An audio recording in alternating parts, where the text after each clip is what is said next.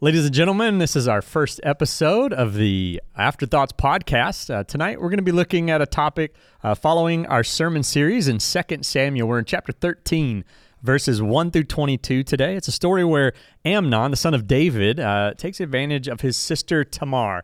And uh, the question we want to ask is this: is why is it that when we take sex out of the intended purpose, a trail of heartache and disappointment are left behind? It's a hot topic that's been thrown around in today's world. What are we going? Uh, what what we're what we are going to that's Big what i'm words. trying to say.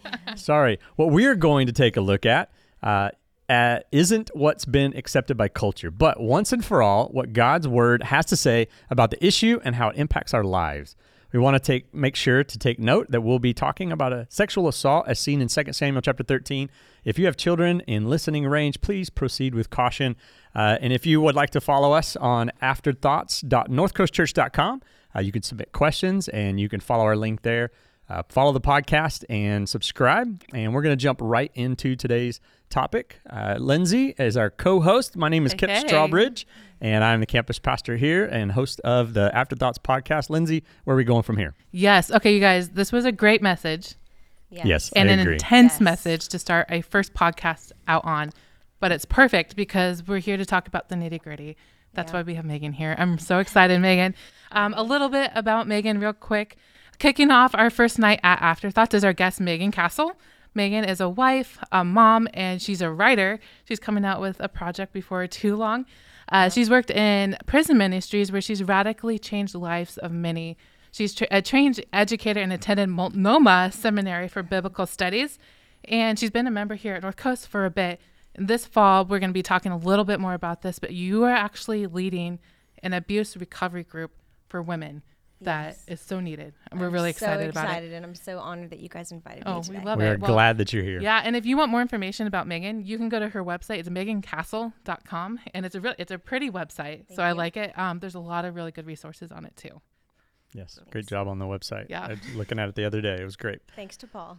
Yeah. So we're taking a look at the first point. One of the points from Chris's message. Lindsay, you want to uh, start the conversation off with that one? Yeah, I would love to. Okay, so the message it, it's in Second Samuel, and we are talking about um, Tamar, and this this is a really hard subject in that again, it's talking about assault and it's talking about sex in the context that God intended and created it to be. Right. And a point that I that Chris made that I think would be really good for us to just break down a little bit is that when every time every time God gives a negative command, he also gives two positives. And that's one to protect and the other to provide. So Yes. what's awesome about this is when God says no, we know because of his character. Right. He's doing it for a reason. He's doing it for a purpose that is good for us. Yeah, he's not an arbitrary God. No, he's not arbitrary God at all. And Kev, when we were kind of brainstorming this uh, Yeah. earlier, you said an analogy of a chauffeur or a driver. And Mm-hmm. Yeah. okay, can you say it because it was really yeah. it was so really awesome. uh, I shared this even with our congregation of the other day at the end of a message. It was uh, something that Larry was talking about, and I heard this story years ago. I don't even remember where I heard it. Uh, but it stuck with me, and so uh, as I shared, it kind of goes like this: There was a, a wealthy man. He had a driver. He never drove himself anywhere, and he had this driver for 15, 20 years. You know, so this guy he trusted and relied on him as an excellent driver, and uh, this guy uh, eventually has to retire. And so this uh, businessman was like, I got to find a driver as good as this guy. So sets out an application, starts the you know interview process, dwindles it down to like three of the best candidates, the best drivers, and and then his final test, he takes them out to the desert where there's this plateau and a cliff, and he takes all three drivers and he stands them up and he goes, "All right, gentlemen, uh, if you were driving towards this cliff at 60 miles an hour, how close could you get before you stopped uh, and didn't go over the edge?" And he looks at the first guy and he goes, "How close could you get?" And the first guy is like, "Oh man, you know," plays this mind game. He's like, "I got to go first. I can't say too far away because if the other guys get closer, I might not get the job." And so he's trying to play this like gamble in his head, like, "I got to get close enough but not too close because what if he makes me do it?" You know, improve it. I don't want to you know, be like, I could get one foot away and then like, ah, and like dies. So he goes, ah, 10 feet. And the other guy, he looks at second guy and he goes, What about you? And the guy goes, Oh man, 10 feet, that's pretty close. Like, what if he makes me do it? But I don't want to go not close enough and gi- give any room for this last guy to get closer. So he goes, I can do five. So he kind of ups the other guy and hopes there's not enough room there for the last guy. He looks at the last guy. He's like, What about you? And he goes, No offense, sir, but I wouldn't go anywhere near that cliff. The gentleman looked at him and says, Good, you're hired. And I think that's the biblical context that I think we see too often is we play like the first and second guy where we're like, I can get close enough. Our pride, our arrogance pushes us to the edge of the cliff, literally, mm-hmm. because we think we're invincible. We think like God's command isn't right for us. You know, we can manage it on our own. We're mm-hmm. strong enough. We're tough enough, whatever.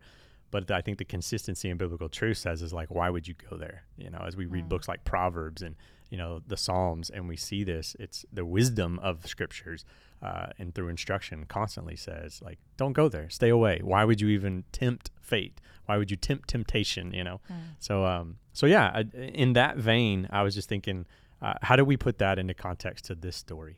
You know. Mm. Mm-hmm. Well, I think one of the things that's great that I would love to get your guys' perspective on mm-hmm. is why do we push the limits? Like, why do we go so right. close to the cliff? And I really think that culture plays the direct role in that. That yeah. when we we're so in tune with what culture says is okay, that just because the world says it's okay doesn't mean it's good. Doesn't yeah. mean it's beneficial. Yeah. Doesn't mean it's going to actually get us to where we want to go. Or it, I mean, not even to mention where God wants us to go. That's right. It's, I think it's because we're influenced by both. We are still in the world, even though we're not mm-hmm. a part of the world, and um, it's almost impossible to not be, you know, influenced by those those thoughts of society. Like for example, um, so God created us. He knows how we work best. He's hardwired us. Um, he kn- his rules and statutes and ideas and his his guidance is always for our advantage. Um, even something like we look statistically at how men seem to fall in love with women before they sleep with them the majority of men. Women tend to bond mostly afterwards. Mm-hmm. and you know the way god has set things up protects us all. So um, and it, when we when we make our own rules we hurt ourselves so much. Mm. yeah. I think i think that second half of that point when i i was trying to process it because I'm kind of the um, con, uh, contrarian a lot of times as I'm listening to the messages, yeah. and I go, eh, "Is that really to protect and to provide, or is that just two p words that sound good in the notes?" You know. And so as I break that down, I'm like, "Protect, I get that." He's like, "Yeah, you know, thou shalt not do this, don't do this, don't do this," and I get it. That keeps me from the negative outcomes. In this scenario, it's like you know don't um, you know cross those lines you know physically intimacy those kind of things. Yeah. uh, don't take advantage you know of a situation where there's not you know mutual agreement. Uh, all of those guidelines i go yeah i get protection but then how does that when it provide for us? Like let's talk talk to me on that. Like what do you guys see in that in that concept of like it provides for us? What does it what does it provide for us? I I mean, Megan, feel free to chime in at this point because okay. you're here because we want to hear from you. Yeah. Oh, thank you. Um, I think that um, we need to really learn to see ourselves through God's mm eyes instead of the world's, and so He's mm-hmm. providing.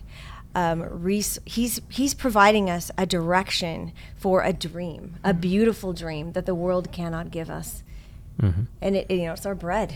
Yeah, I know I agree. I think it's hard because it's like if you really took it as a as an outside perspective, I've I've thought of this multiple times of like if you were just to write out everything that God commands and actually live by it, it I think too many times society we feel like we can't uh, we can't live up to it, so why try? Hmm. And I think that our culture kind of gets to that side, and then there's this other side of it's constantly um, uh, we're being inundated by these uh, by these messages in a sense if you will that that show the opposite side that, that it goes yeah you can play around with that. Yeah there's no line. It's a fuzzy line. It's an outdated line. Uh, those kind of things. Um, what do you guys say to that and how that impacts it? I think a lot of times we do try to do um, um, behavior control mm-hmm. and it, it doesn't really work that well i don't yeah. think. Um, i think that um, when we have when we try to see our lives from the kingdom perspective when we're really looking at Jesus when we go out into our day when we look for opportunities to be close to him and to for our lives to be touched by him is um, is really where that shift happens with the behavior making significant behavior changes, having breakthroughs. Right. And also, I think that educating ourselves, having community, mm. the importance of community, yeah. having accountability partners, knowing you're not alone. And also, you know, this is a great time, I think, to just mention that North Coast has so many resources, so many um, support groups, and they are anonymous. Hmm. Yeah. No, I, I think that's true. There's definitely lots of resources that we have available, whether it's just simply a pastor. I think even just as a pastor, I almost at, at times, uh, it, I want to say it's disheartening because it's like you'll be up there, hey, if anybody wants to come up and pray or talk, and then you stand there alone at the front, you know, and it's like, uh, I guess everyone's doing okay, and then and then you hear the the the fallout of you know relationships mm-hmm. and all these stuff, and it's like, so you weren't doing okay. Then there should be a line up at the front of the church every week. You know, how come that's not? What does that say about society? What does that say about what culture's done to us? About like, mm. why why wouldn't you go and seek that counsel? Why wouldn't you pursue it? I love this question, Kat. Yeah, I really feel there is a level of shame mm-hmm. yeah. on either side of purity. Yeah. If you are a Christian and you are trying to honor purity, God, does that even exist? we had okay. this conversation. We earlier. did. We had this conversation. You guys, it's a hard word not to say because growing up in the church, I heard it all the time. And purity, it, it just means pure. Mm-hmm. But I think it, it's purity's become dirty. Yeah. yeah. Because it, it's either you fall short because you're not pure, or you are lonely because you are pure. Like we, we live in a yeah. world where when you're choosing to honor God in in mm. that purity, the P word, yeah. in the P word, when you're honoring God when it comes to sex, it, it, means that you are withholding from a partnership that most of the world says go for. Yeah. Mm-hmm. And yeah. then on the other side of it, if you're a Christian who's struggling with it, that there's a whole level of shame too. Of like, how can I talk about it? Right. What what if I share? What are people going to think? Are they are they going to judge me? Are they, they going to outcast me? Yeah. And I think kind of going to your point is reason why people don't come up and talk about it is we all feel alone, but we don't realize every single person is dealing yeah. with that in some way, shape, or form. And you know, when you're single, it's it's the the issue of abstinence. When it's you're married, um, there's there was a statistic that we pulled up that there are three, I believe, is it three thousand advertisements every day that are thrown at us. Fifty percent of them are, are they're sexual. They're sexualized. Yeah. So there's temptation regardless of where we go. This is the the issue's not going to go anywhere. So it's so important that we have that community yes. where we're actually talking about it. Right. Yeah so it's not taboo. No. Yeah. no, no. The p word is. Yes. Purity. Purity. Oop, sorry. And also knowing that you know you you know, not a lot of people have this breakthrough moment where everything changes for them in an instant. Mm. It is a process, right. and just not giving up on not just yourself, but not giving up on God. Mm. He's gonna come through, and the more people you can get praying for you makes a huge difference. Right. Yep. Yep. Uh, one thing that um, was addressed in the sermon uh, in Second Samuel, and this is where it's a hard topic. Tamar, she was wearing a royal robe um, yeah. it, it, it, says that it was adorned in jewels and it was a robe that only a virgin bride mm-hmm. would have worn. And so this was a woman that we see even the way she responded to the attack on her. Right. She responded saying, Hey, don't do this. The consequences for both of us are really awful. It's not worth it. And yet her speaking wisdom yeah. into the situation didn't guard her from a horrific story and yeah. a, a, really awful, yeah. awful end. And I, I like I know something that Kip that's like I could tell like you want to talk about that. Um, yeah. Uh, just the thought we had we chatted about this earlier, but just that idea of like, and Chris pointed this out, and, and not a lot of people know, but we start our sermon prep on Tuesdays uh, early in the week. Chris, Larry, whoever's teaching, will sit down in front of a, a group of people, and uh, Lindsay and I were there uh, to hear kind of the rough draft of it. And one of the points that kind of came out as Chris was talking about it was Tamar was the only one speaking mm-hmm. biblical truth in this story. You know, you get uh, uh, you get a prince who is overwhelmed by this, you know, what started as an idea or a thought or a fantasy. And then, uh, and then you get his uh, the the he goes to gives him horrible advice, uh, which uh, that was one of our questions I wanted to read. Uh, uh, Krista says Amnon shared about his lust with his friend Jonadab, who responded with some pretty terrible enabling advice. How might we be a good friend to someone who confides in us about their own struggle with lust or pornography or, or whatever it is, sexual immorality in some way? Um, and so I feel like that question, even coming out, like that was one of the questions our, our audience is already getting getting at is like, what do you get that good advice, and, and what do you do with it when you get bad advice? How do we mm-hmm. discern that? Um, where do you guys go for that? Where does that take you guys? Yeah, I mean, first of all, I would thank them for telling me and and mm-hmm. really, you know, handle that with care and confidentiality. And um, I think it's great when you have a friend that you can really trust. Having yeah. finding that friend is important. And um, and having an accountability partner. And I, I think just going alongside them is really valuable. Checking in with them, congratulating them, um, cheering them up if they slip, Yep. when they slip. Um, there's, like we mentioned, there's the groups. Um, they're not alone. Yeah. Um. That's one of the the tricks of the devil, if you will, you know, or society or whoever. Um, not to give the devil credit where it isn't due, but uh, one of the tricks that tri- that trip us up too often, as I think, is it, it- whether it's in shame or guilt or whatever. It goes all the way back to Genesis. Adam and Eve disobeyed, and what they do, they hid, you know, and Yeah. they covered themselves, and and and then God comes out. And he goes, "Where are you?" Not like he couldn't find them, like he knew where they were. But I think that's at the heart of God is that calling out. He goes, "I know you messed up. I don't not know where you are, but his question is, where are you? And and they had, in a sense, he was saying, hey, stop hiding, come out into the open where we can shed light on this situation, and I can I can give you uh, a hope and a, and a and a restoration, and I can bring you back to that point where we were walking in the cool of the day and you had communion with God. I think that's this is the part that I re- wrestle with. We talked about this earlier. Was at the end of the story, it's like I felt bad that it was like, and she lived in desolation at her brother's house, and it's like that's it. Like she didn't like find a young man who came along, and you know, it's like I think if it was made for movie, that's what we would see. Right. But in this story, we don't get the rest of the story. We don't know what happened to her because we don't have the account of it. Uh, but it, but this story is probably you know all too familiar to too many women.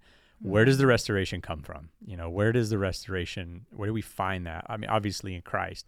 Uh, but what does that look like for someone who goes, "Am I? Is that my end of the story?" Like you hear this story, do you go, "Oh, so I get to live in desolation in my brother's house? That's it? That's Right. my hope." What's what's the hope for someone uh, who maybe is in a situation like that? And I love what Absalom said to her, uh, to Tamar. He said, Do not take this thing to heart. And it's like when we think about the guard your heart scripture, Yeah. um, it's not just guarding ourselves from from being hurt and from sin. It's it's also guarding our hearts from bitterness. And I can tell you what I would I would hope she did not do. What so many of us do. I spent like two decades doing is um, is pushing God away, not accepting His invitation. It's going from relationship to relationship, thinking I was the problem. It's you know you you start dating women because it didn't work out with men. You become a stripper so that you can take power of the situation. Um, You. Um, you get it, you you find yourself in abusive relationships and you feel in some way that that that's what you deserve and i think the way out of it is to to get educated um, on abuse to realize that you are you're defined by god not by man Yeah. Yeah. Our identity in Christ. Uh, we're getting low on time here. I mean, this is, I feel like we're just getting started. That's what I love about this. Uh, we're going to continue the conversation. We'll keep talking. Uh, we're going to wind this up at about 20 minutes here. So we got just a couple minutes to wrap things up. I wanted to point to some of the resources and have you share a little bit about um, maybe the Women's Recovery Group, what that would look like, and some of the other ways people get connected. And then we'll continue this offline. Uh, and we'll, some of this content will make it into our Instagram and, and our social media. We'll continue this throughout the week. We'll continue to answer questions. Um, but um, where do we go from here? What's next for someone who's going, how do I overcome this? Yeah, one thing that I would love to say, is we're going to dive in deeper. I think that there's a bigger discussion we have to have when it comes to the victim Mm-hmm. of of what of Tamara of you know when it comes to situations like rape, sexual assault sexual yeah, it's it's a hard topic to talk about. So we're going to go into it deeper. Yeah. okay But I I, I think the thing that I, I want to say, and Megan, please feel free to speak into this because you are your heart, and this is amazing. Um, but there's restoration and there's hope, and you, you're a living, walking testimony oh thank you of that, which is it's incredible.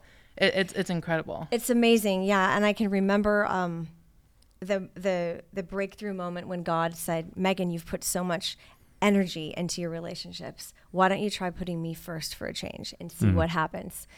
That was good advice. Oh, it was really good advice, and it, it was life transforming Yeah. That's awesome. instantly. Yeah. Hey, Megan, thanks so much for being here today. I know um, uh, so this was a little short notice too, and, and such a heavy topic. There's, like I said, there's a million ways we could have gone with this. Uh, and we're going to continue this offline. There's still several topics we want to touch on, some verses we want to bring in.